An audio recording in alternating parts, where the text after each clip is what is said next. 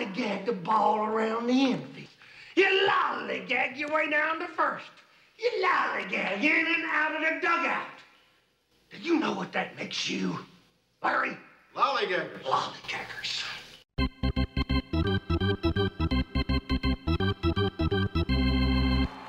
This is the Bullpen Brothers.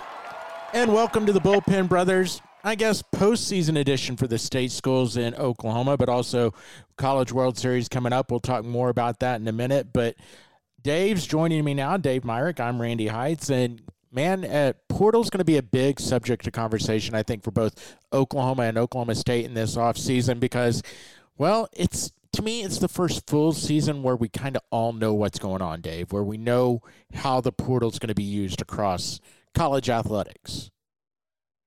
Yeah, that's right. And we kind of touched on it last week. What does Oklahoma need, right? I mean, what are they going to go after? Uh, we both thought pitching would, would be a big deal. And lo and behold, they go out and get uh, a Wichita State transfer this week in the portal, uh, Jace Miner, who had a very good season for the Shockers out of the bullpen last last year, and that's that's going to fill a big need. Uh, they're not done yet, and I, I can tell you, I don't know if this is earth-shattering news or not, but I can confirm that Will Karstens is indeed coming back to OU next year. So that definitely good news for that Sooner pitching staff, adding Miner to it. Hey, you know, I, I'll be honest. Will Karstens, in my opinion, is big news because being a junior, we've had this discussion. You lose all leverage going into another year. His upside is tremendous, and the injuries kind of derailed him a little this year because he started as a starter this year.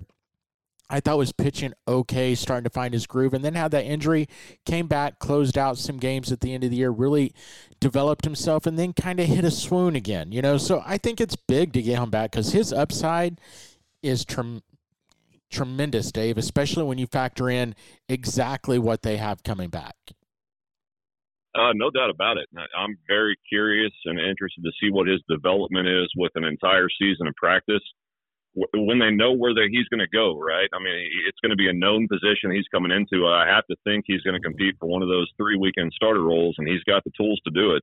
No, uh, no, I'm I'm right there with you. Yeah, I, I think that's a very very big and good sign for Oklahoma next year that Will has told people he's coming back, and it just adds another arm with really good stuff as we head into uh the 24. And he's he's got the stuff. We talk about stuff.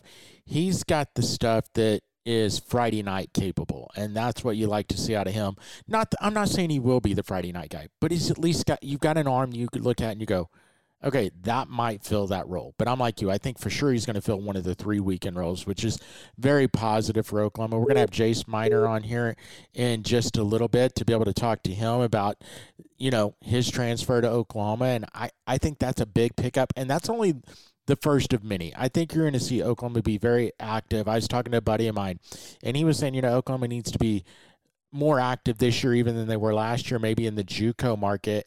And like I told him, the reason I think they're going to be busy in the portal, I think really the portal now is the old school JUCO market. And I think you're going to see Oklahoma trying to fill a lot of needs with guys. I mean, heck, we talk about Jace Miner. There's 30 other guys in the portal from Wichita State. I'm not saying you want that whole team, but they could go get one or two guys from there. There's guys that I didn't expect to jump in the portal. A young kid from North Carolina State that's a speedy outfielder. I mean, maybe that's a guy they go get in on. There's a couple of shortstops out there because we don't know if Dakota Harris is coming back.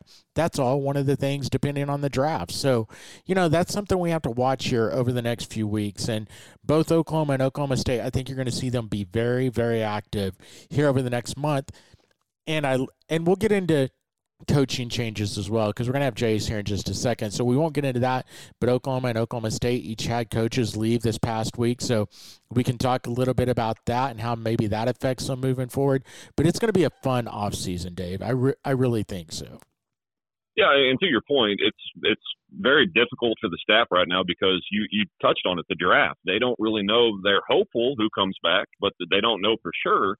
So you take a guy like Bryce Madron that's kind of 50 50. Do you go out and try to get a speedy outfielder from NC State to replace him right now, uh, banking on the chance he gets drafted, or do you hold off and roll the dice? It's it's very interesting talking to talking to guys on that staff and, and kind of who they're searching for and why and what they're waiting to find out. It's it's very complex and a lot more difficult than I think people think. And this is nothing against the kid, but it's one thing that makes Will Carstens hard because you want him back if you can get him back, and he's saying he's coming back, and I think he's his plan is right now that he is, but at the same time, it just takes one scout out there that looks at his size, his repertoire, and goes and talks his team into drafting him in the top 10 rounds and he gets the money that he's like, oh man, I didn't expect to get this. I, am sorry, coach. I got to take it, which the coaching staff wouldn't begrudge him on that. But all of a sudden, you're scrambling mid July now to replace a guy you thought was coming back. So the draft is, a, I think I've mentioned it multiple times on this show. The draft is a different animal that no one else has to deal with in college sports like baseball does. He completely agree. And yeah, I can sit here and say I've heard and it's confirmed he's coming back. It, they have no idea. I don't have an idea because what you just said, there could be one dude out there that's like, no, he's got stuff. We need to get him in our system right now. Here's the check, and he's gone. So it it's very good news to hear a player wants to return. Now, whether or not they actually do, it, we're like everybody else. We just got to wait and see. Well, coming up, we're going to be joined by Jace Miner, the newest Sooner, and big pickup for Oklahoma in the transfer portal. Sounds good. All right.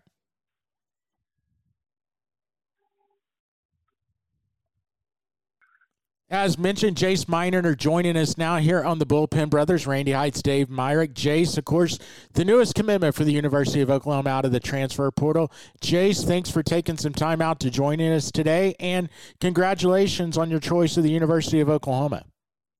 Thank you, and uh, I really appreciate that. You know, uh, thank you for also having me on here.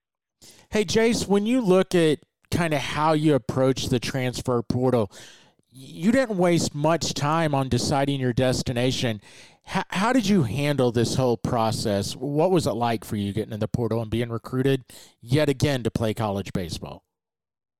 You know, there's there's a huge difference. I, I would say coming out of the portal and getting recruited out of high school. One of the biggest things is you know there's a it's almost like a rest period for the portal because you know you only have a you know one to two months um, instead of you know a couple of years in high school. Um, so that was the biggest thing was trying to figure out and navigate through, you know, the schools that were reaching out and uh, making sure I found out what I felt like would be home. Um, you know, and I had an amazing visit at Oklahoma, loved the coaching staff, um, and also was two hours away from where I live, uh, you know, what I call home also. So, you know, the biggest thing was is navigating through it and uh, just finding that feeling, the feeling of, you know, okay, this place, this place feels like home, and uh, that's what Oklahoma did for me. Jace, you're, you're coming from Wichita State. We all know that they had a little coaching turnover there at the end. The uh, the coach of the year is is gone, and they, they bring a new guy in. I, I've got to mm-hmm. ask: Was this something that is that what spurred your decision to transfer, or was that something that you had already kind of decided on as the season went on? You know, it was kind of a decision that was made by with me and my family um, moving forward before the whole coaching situation.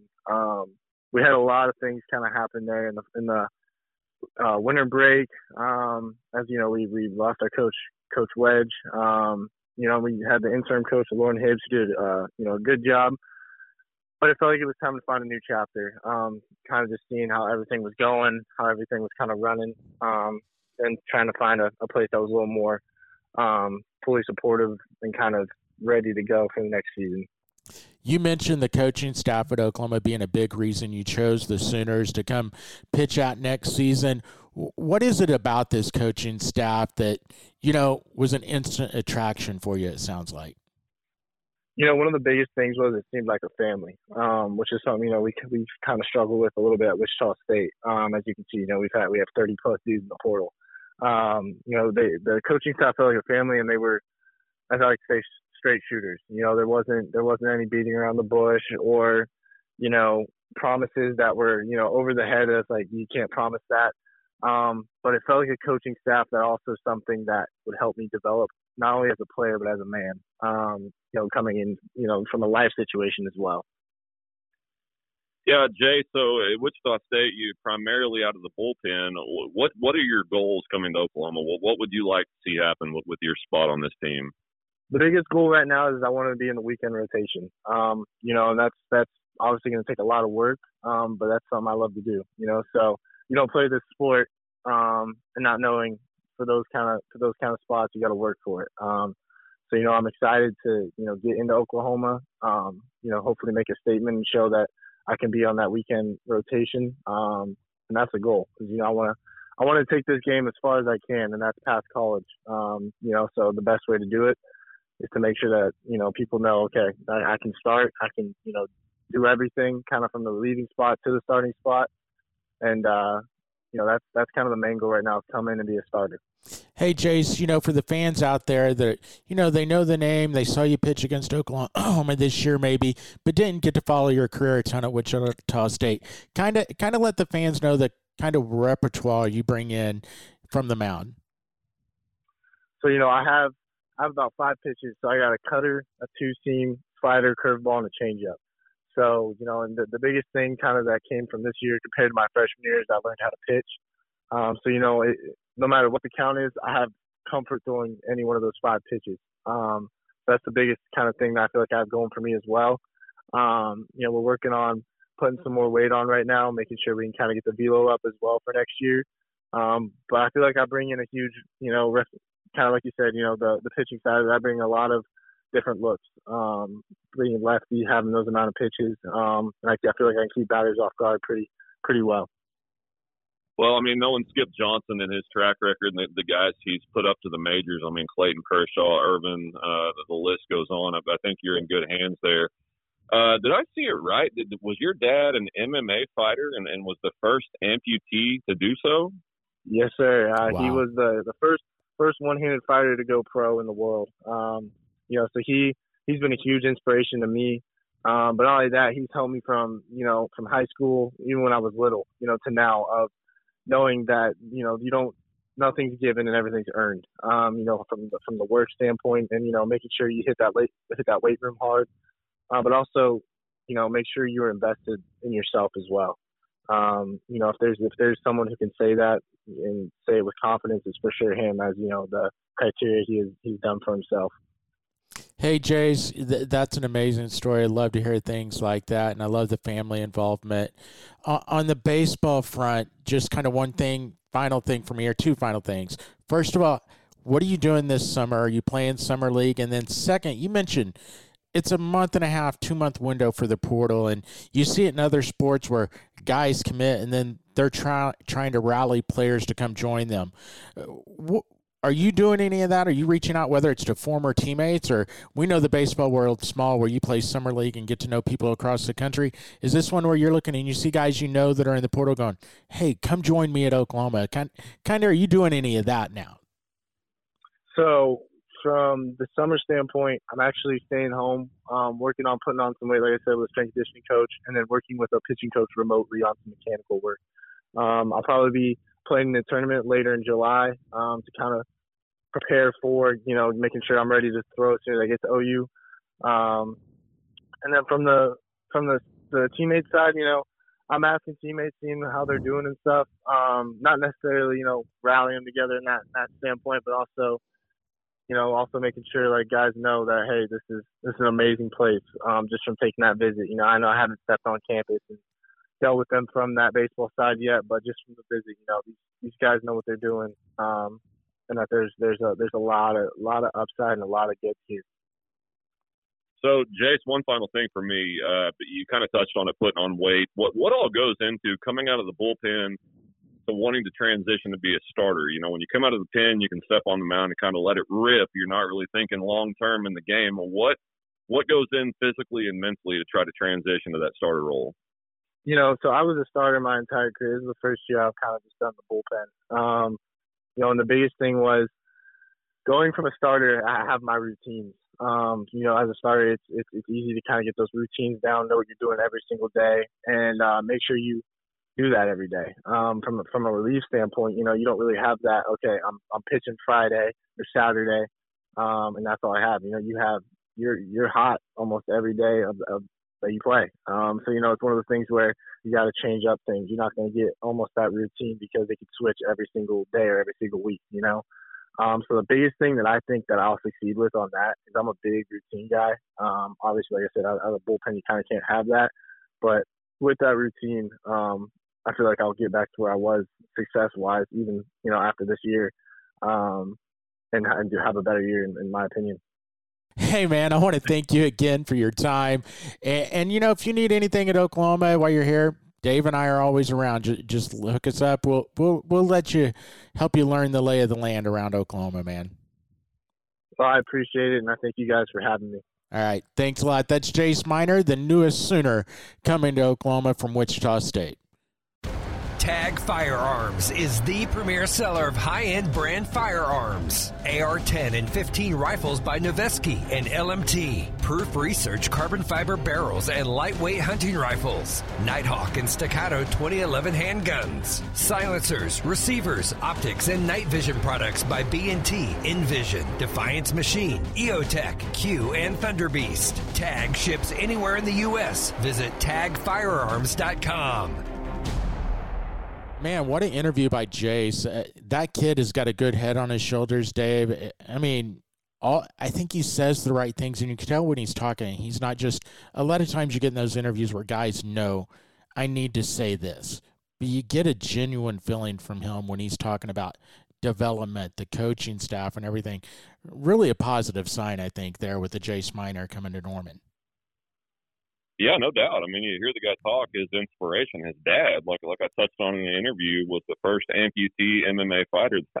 That's not easy. I mean, doing it with all limbs is incredibly hard. The fact he was able to go do that, and that's what Jace has to draw on. You can tell it's made a big impact on him and, and who he is. And yeah, you're exactly right. It's a genuine kid that wants to work hard and come in and work for Oklahoma. It's astoundingly good pickup for a pitching staff that's that's in bad need of it, no doubt. Yeah, and that's the best news, and we've talked about it off there. I mean, all of a sudden you got if Jamie Hitt comes back and Karstens truly does make it back to campus, you got three guys you feel pretty decent about trying to fill in a weekend rotation. And if nothing else, even if you got other guys, which they've got a really good recruiting class coming in that take weekend roles, you got you got multiple guys that can go long innings. So r- really a very positive move, I think, for Oklahoma in the very first portal pickup of this year. Yeah, and you touched on it. You asked the question, hey, are you trying to recruit your teammates? Because we all know, I just got a, a text from Chip Glass, former OU great, saying, man, what's up with all these Wichita State transfers?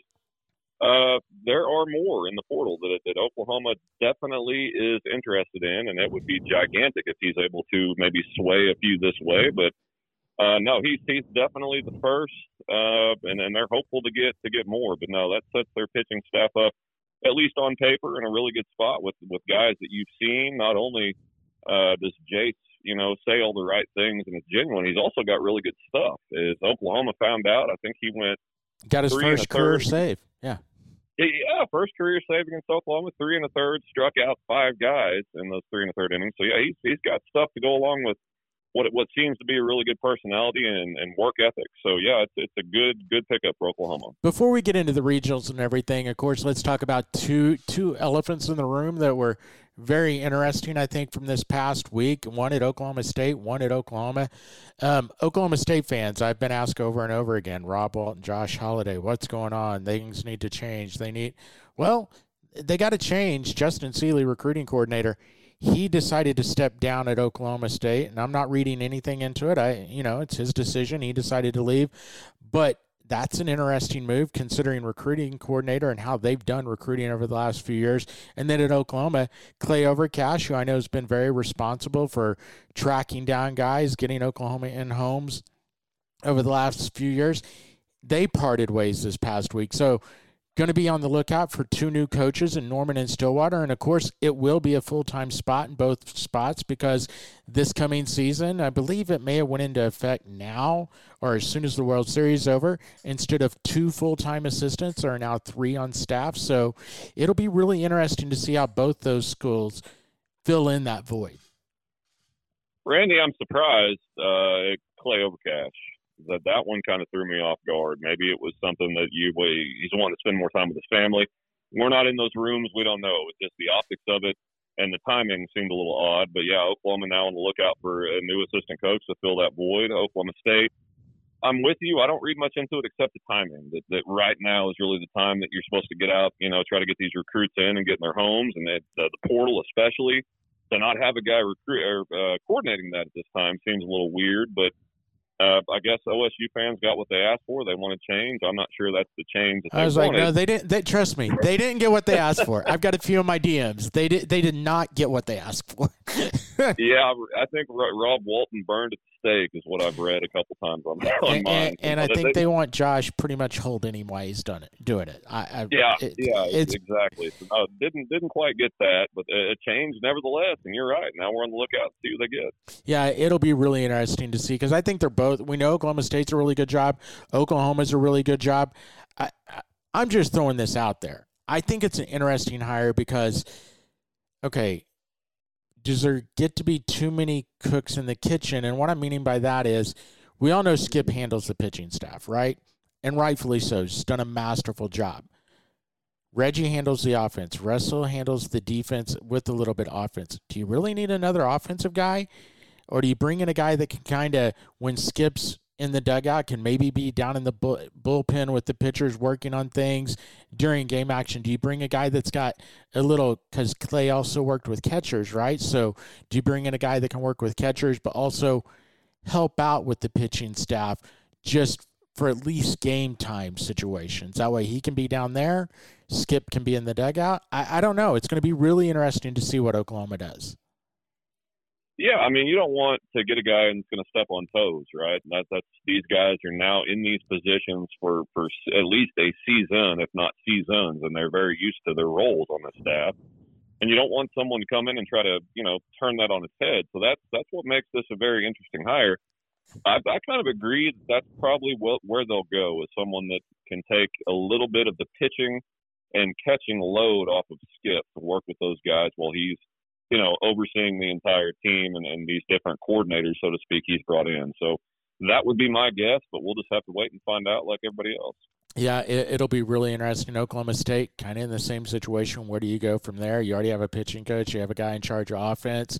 You know, at that point in time, it's just, you know, I think finding the right guy with the right fit. So it, will be interesting hires. I don't expect anything to move rapidly on that because a lot of teams, we're going to talk regionals. There's eight teams still playing. You never know. There might be somebody that's in a volunteer role on one of those staffs or a full time assistant looking for a new gig, you know. So I, I don't expect anything real fast on these jobs. And speaking of the World Series, what an eight that's made it to Omaha. Oh, man. yeah, our we did our bracket challenge for fun. All of us, yeah, that's that's up in shambles. I have my national champ left. I think that may be it. I'm not sure. No, I got Stanford. I'm trying to think. I've got and a few. I got a few. Randy, I, I had Florida in the very first one I sent, and Calvin, who we're about to get on to talk Texas, was like, "Oh, you decided to go with Florida after all," and I changed it to Clemson, so mine is out. So, yeah.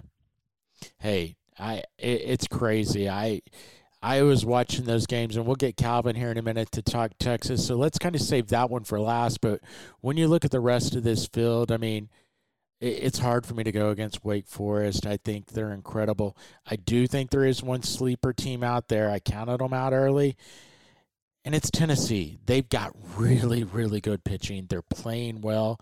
They went on the road to a hostile environment in Southern Miss. I do think I would have loved to seen that regional or that super regional, that game one, be fully played.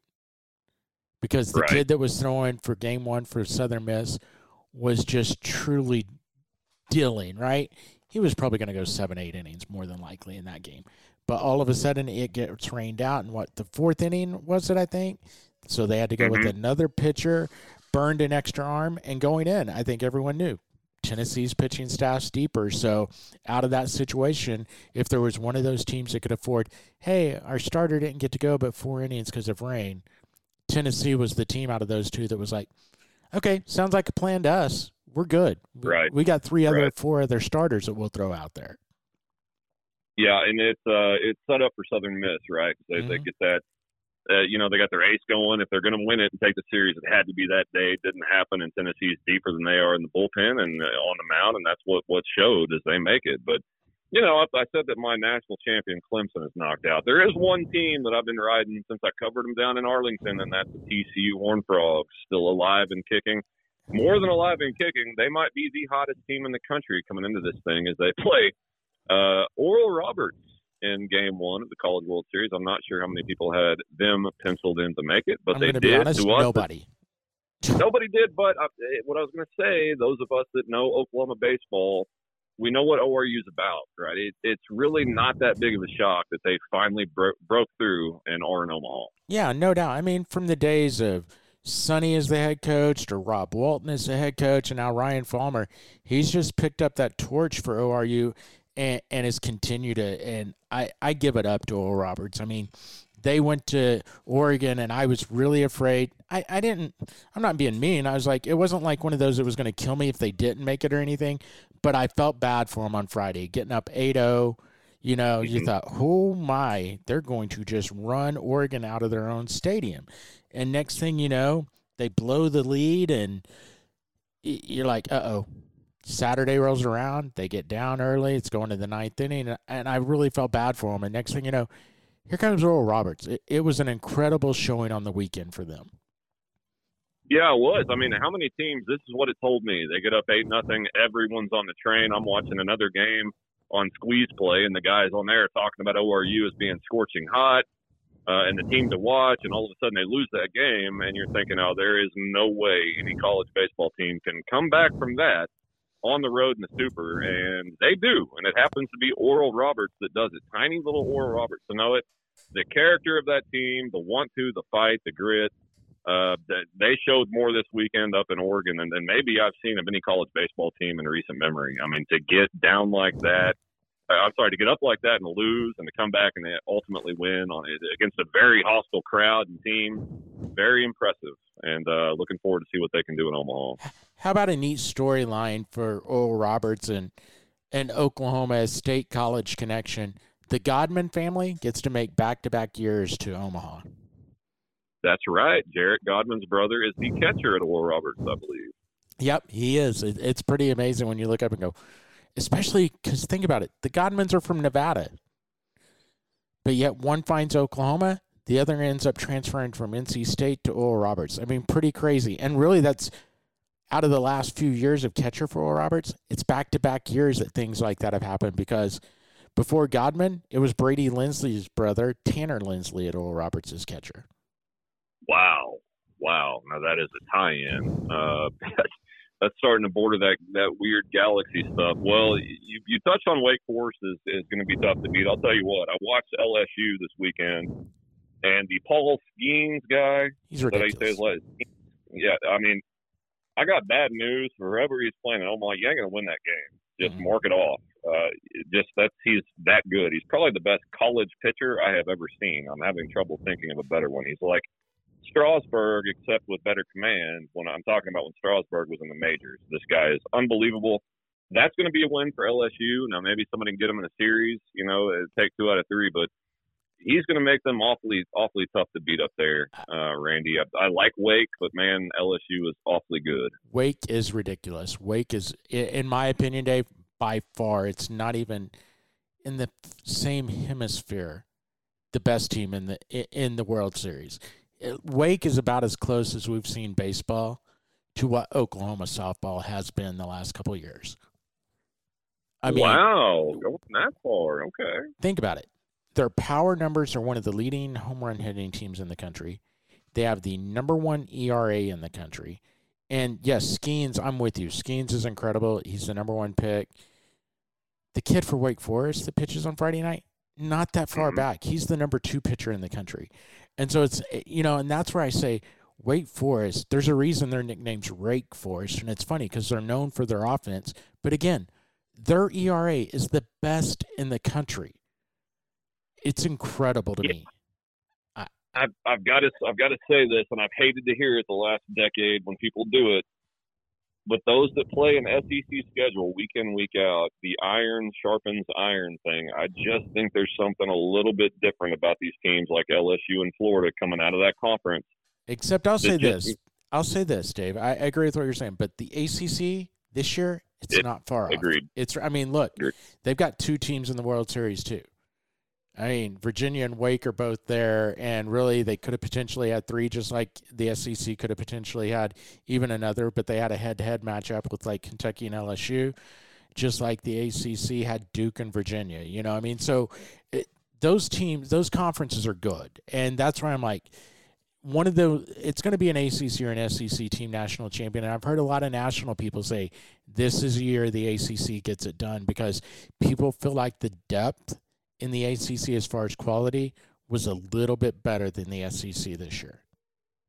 We'll uh, you know, it's tough. It's tough to argue with that, but I've always, you know, believed in the adage: they're champions till somebody beats them, and until somebody knocks off the SEC, I think they've won what three of the last four national mm-hmm. championships in baseball. So it, until someone does it, you know, I, I tend to agree with you on the point that the ACC is very tough, and that brings up another team I don't want to forget and not talk about because Virginia looks very scary both on the mound and in yep. the box. So that's, I mean, any one of these teams, you know, I think has a chance to go on a run and win this thing. Uh, ORU is is facing an uphill battle, but I'm not going to count them out because of what I've seen. But uh, no, but I'm, i tend to agree. Wake is the team to beat, but I, you know, again with Skenes for LSU and what they can do offensively, that's that's the team I've got right behind them. Hey, you know what's funny? We haven't even mentioned. We'll bring on Calvin here in a second because let's talk about the the other team before we bring on Calvin to talk about Texas and what ended up happening to them. But I mean, Stanford, we all just kind of throw away. I, I, I don't feel like they can get it done, but their power numbers, their bats, they play to Omaha. It'll be really interesting to see if they can muster enough pitching to win some games there. Kind of weird with the Cardinal, right? They're in the World Series. They've been ranked top 10 all season long, one of the teams to beat, and they're here, and yet nobody's really, even us, they're the last thing we talk about. Because uh, it's kind of what we saw against Texas. They're beatable. Mm-hmm. And we saw Oklahoma beat them two out of four times, and that. But on the other hand, I think when they're playing at their best and they've got it top to bottom, both pitching and hitting, they can beat any one of these teams in the field. And I think that's what the, you know, the lack of talking about them is people need to see it. So yeah, they've earned their way into Omaha, but uh, not a lot of people on the Stanford bandwagon, and wow, Randy, what a way to end a regional, which was a very good college baseball regional. The ending does not feel like it matches the, the level of baseball that we saw this weekend. No doubt about it. Hey, how about this note before we bring Calvin on? I talked about how tough OU's schedule was. We had Ryan Gaines on last week, and what I tell you, there were nine victories for OU of super regional teams. Uh, OU against super regional teams this week going into the College World Series. How about this? Oklahoma has six victories over College World Series teams. No kidding. Wow. Think about well, it. Well, that explains two TCU, two Oral Roberts, and two against Stanford.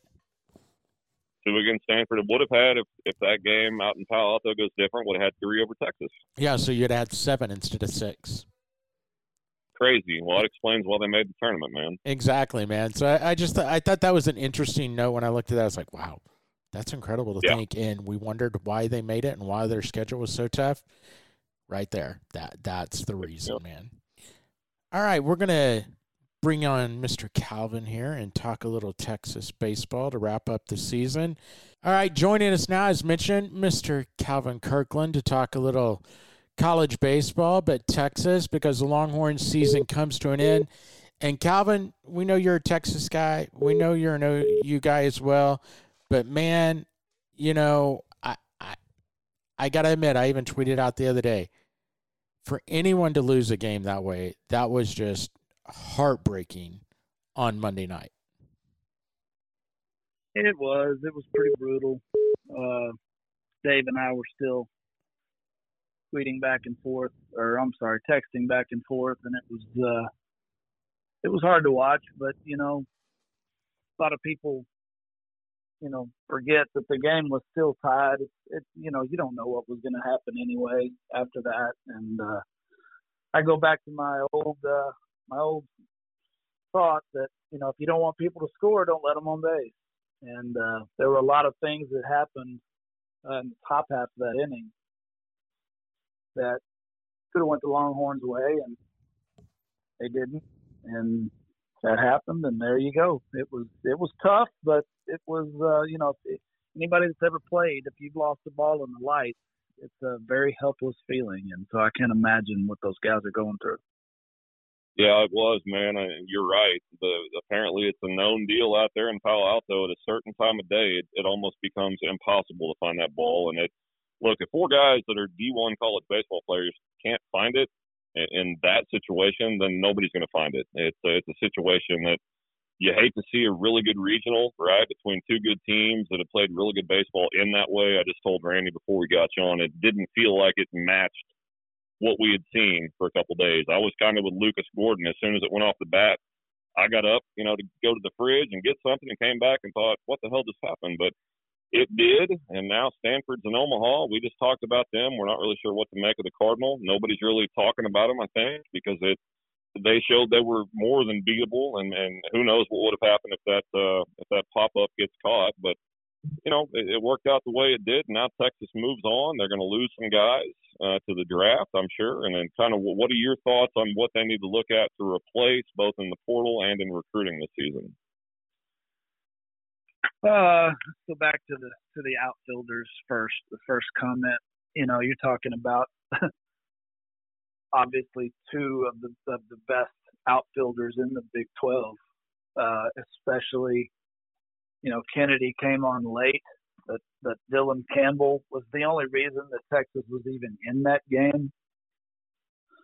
And it's extremely difficult to be a fan of both of these teams when you when you have things like that happen and, and you know when Oklahoma's already out and Texas is is put out and they're put out in a way that's like that. It's just best to stay off of social media for a while because it can, get, uh, it can get pretty rough out there.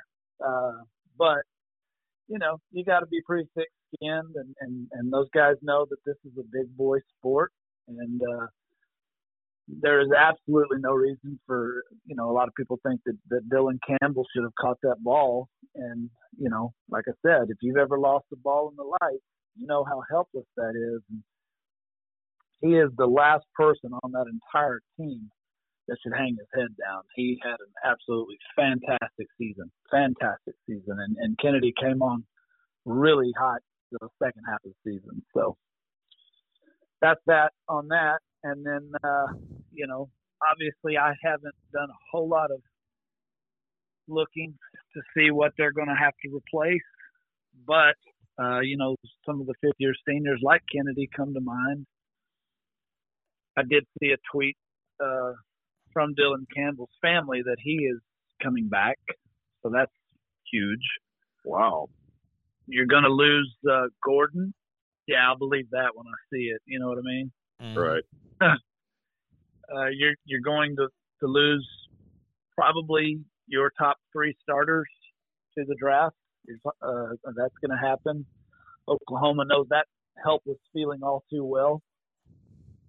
So it's going to be an interesting deal. It's going to be uh, an interesting team. They are young. They do have a lot of youth, uh, but they do have some key guys, uh, especially, you know, pitchers, starting pitchers, and uh, and some of their their core guys. Porter Brown, I believe, is a senior. I'll have to I'll have to get out and, and I believe you're right.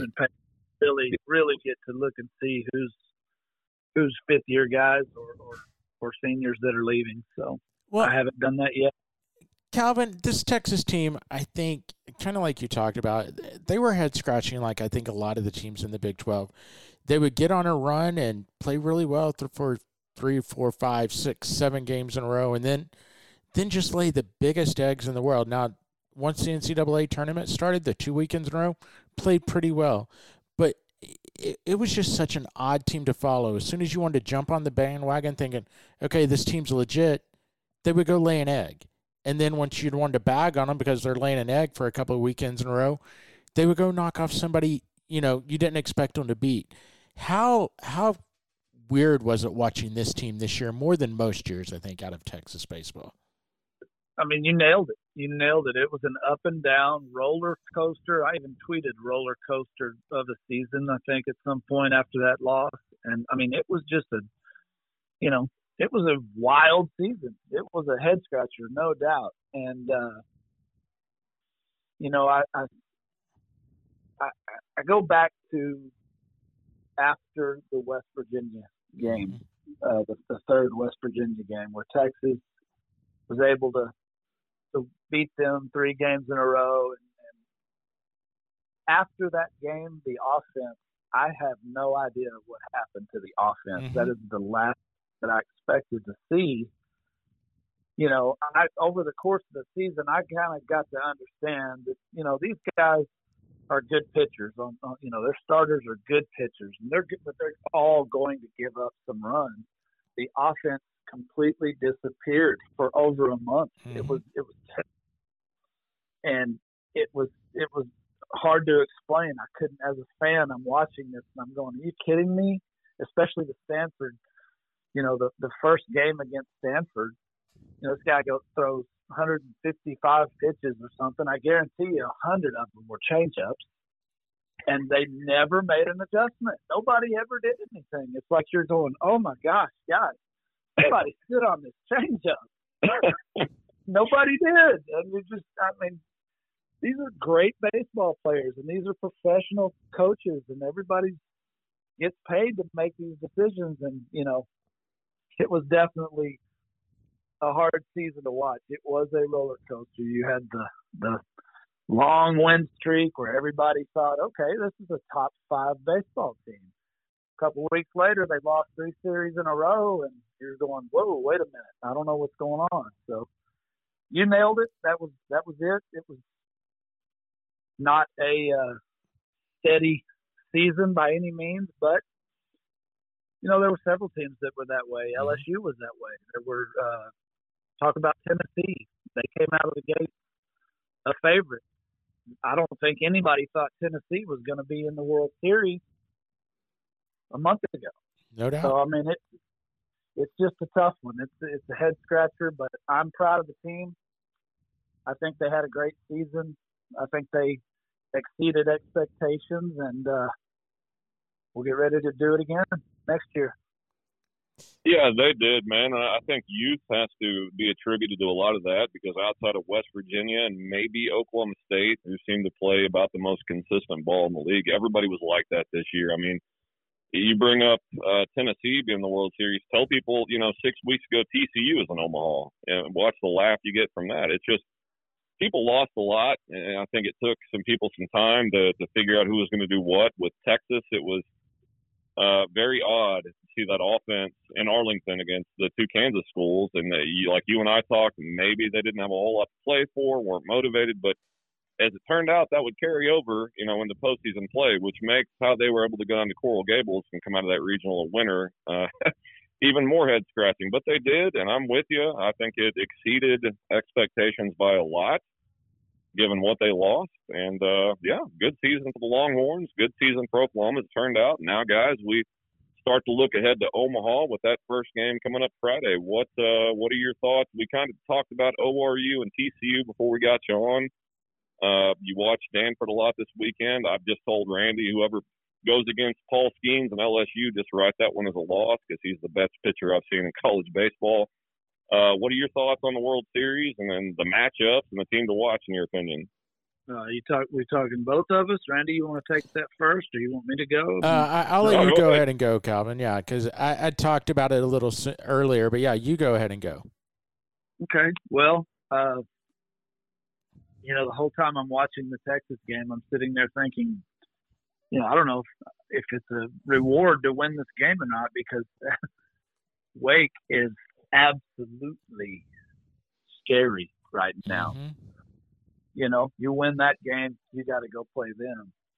And then you look at the other side of the bracket, you know, I think uh, TCU is is very capable of getting this done. Uh, their starting pitching has come around. We all know what their offense has done. ORU did not surprise any of us, at least the three of us. We all knew that they were very capable of winning the, the regional. And then when you get in the super regional, that thing was up and down. Oregon, by the way, let's talk about them. I saw that they have a top five recruiting class coming in next season. They're they're a team to keep an eye on next year. I'm with you, man. Uh, but I think, you know, I think I've been doing enough of those games. I've seen uh, enough of those College World Series games that anything can happen. Anything is possible.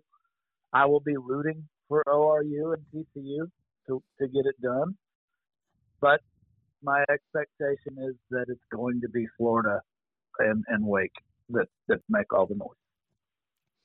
You, I have one half of that day. I mean, Calvin. I, I, had Wake, but my other team was was Vanderbilt, who, well, they laid an egg on the opening weekend. So, I, I definitely think Wake. I mean, I was trying to tell Dave earlier, Calvin, that team's incredible, best ERA in the country, and yet all anyone can talk about is their offense, and I think that says pretty much all you need to know. It is. It is scary, and I did not know, and I feel terrible for not paying more attention to them. You know, they're kind of number one mm-hmm. between them and LSU all season, and everybody knows they're good. But until you actually watch that team play baseball, you don't really get a full understanding of mm-hmm. just how talented they are. They are going to be very difficult to beat. But, you know, Stanford comes out of the gate with their top guy. Anything can happen. I mean, Oklahoma beat him. So it, it can happen. It can happen. So if anybody well, can do it, I'm putting my I'm putting my money on that guy because what he did against Texas was just phenomenal, incredible. You guys are uh, both sold on Wake, and I'll tell you they're they're the best team I've seen this season. But like I told Randy before we got you on, man, and I know the ACC is strong this year, but there's something about those SEC teams that go through that schedule week in week out when they get to this time of year, time of year, they're just different up there. And until somebody beats them, I'll have to see it. I'm going to go with LSU to surprise a few people and win this whole thing. We're going picks. Ooh, tough. I'm staying where I was at. I'm staying. I'm I'm staying awake. I mean, top to bottom, love that team. Staying with Wake Forest. I get it. A team that that I I think is probably the best top to bottom. Is definitely Wake.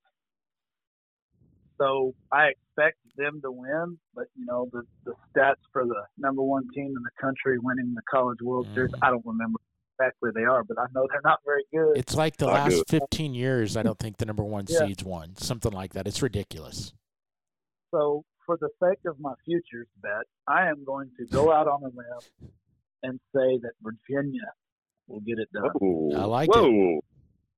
I like Those it. Those guys have two outstanding pitchers that are as good as anybody in that thing, and they can rake. So and what's what's Virginia doing right now? We're all talking about Wake Forest and LSU and Paul Skenes, and what's Virginia doing? They're kind of flying under the radar here. Exactly. It's a kind of forgotten team, and they're as dangerous as anybody, as we just saw. So I, I like that pick. Yep, I think they can absolutely sneak in there. They, they're a clutch team. They were dominant in their regional and their super regional. They were very dominant. They're focused. They have some older leadership on that team. I think they have quite a few seniors and juniors on that team. So that's a scary team. Uh, but how cool would it be if ORU could somehow get that thing done? I agree. I mean, that, that would be the neatest thing in the world to me to just see a small school like that just go in there and and they're certainly capable. Mm-hmm. You guys, they are fun to watch. They had, you know, I don't know the team that well, but after the center fielder dropped that one ball and they scored, I think two or three runs on that particular play, I thought, man, that is one crappy way to end the season. Yep. He hit the he hit the home run the next top half of the inning that I, it had to go 450 plus. It was a it was smashed, and then they win that game. Then they win the next game, and here they are. And you know they they've got that why not us mentality, and and they can certainly do it too. But it's not going to surprise me to see any of those teams win it's going to be interesting seeing how the favorites navigate their way through that. You know, we're supposed to win and don't because that that changes that changes the mentality of the entire team. When you go out there, you just scored 22 runs. Let's use Wake for an example.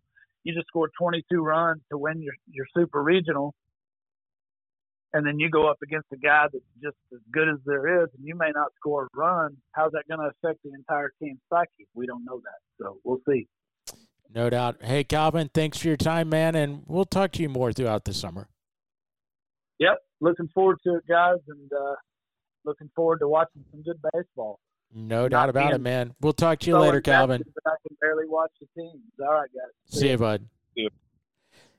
And that was Calvin Kirkland, man. A great interview, and he, and he's right about Texas. It had to be, as a Texas fan, one of the hardest seasons to watch because for all the highs, all the lows kicked you right in the gut. I'm sure. I mean, just crazy. Yeah, man. If you were to diagram the worst possible way to lose and have your season end in a, a certain spot, I can't come up with anything worse than what I saw with that drop fly ball. And man, I look, I'm not a Texas fan. Uh, that's you know, I, I don't make any bones about that. But I, I'm with you. I saw what you tweeted that it's impossible not to feel something for those kids, and I do. That's you don't want to see any kid, any college athlete go through that. Uh, but they are, and then they'll learn from it. Whatever you can learn that you know you can't see in a California sky at that time of day. But uh, tough way to go out. It, it kind of put a punctuation mark on what was a very up and down and odd year for the Texas Longhorns. But uh, yeah, they're done, and now we've got one left, the one lone Big 12 team, the TCU Horned Frogs in Omaha, to uh, watch and see see how they do. Yeah, no doubt, man. Hey, Dave, there's another fun show. We'll, we'll come back next week. We'll do another one, talk a little bit more about what's going on in the off season for both state schools, and look ahead to the national title series. I look forward to it, Randy. Good talking to you, bud. All right, talk to you later, Dave. That's the Bullpen Brothers. Another great week.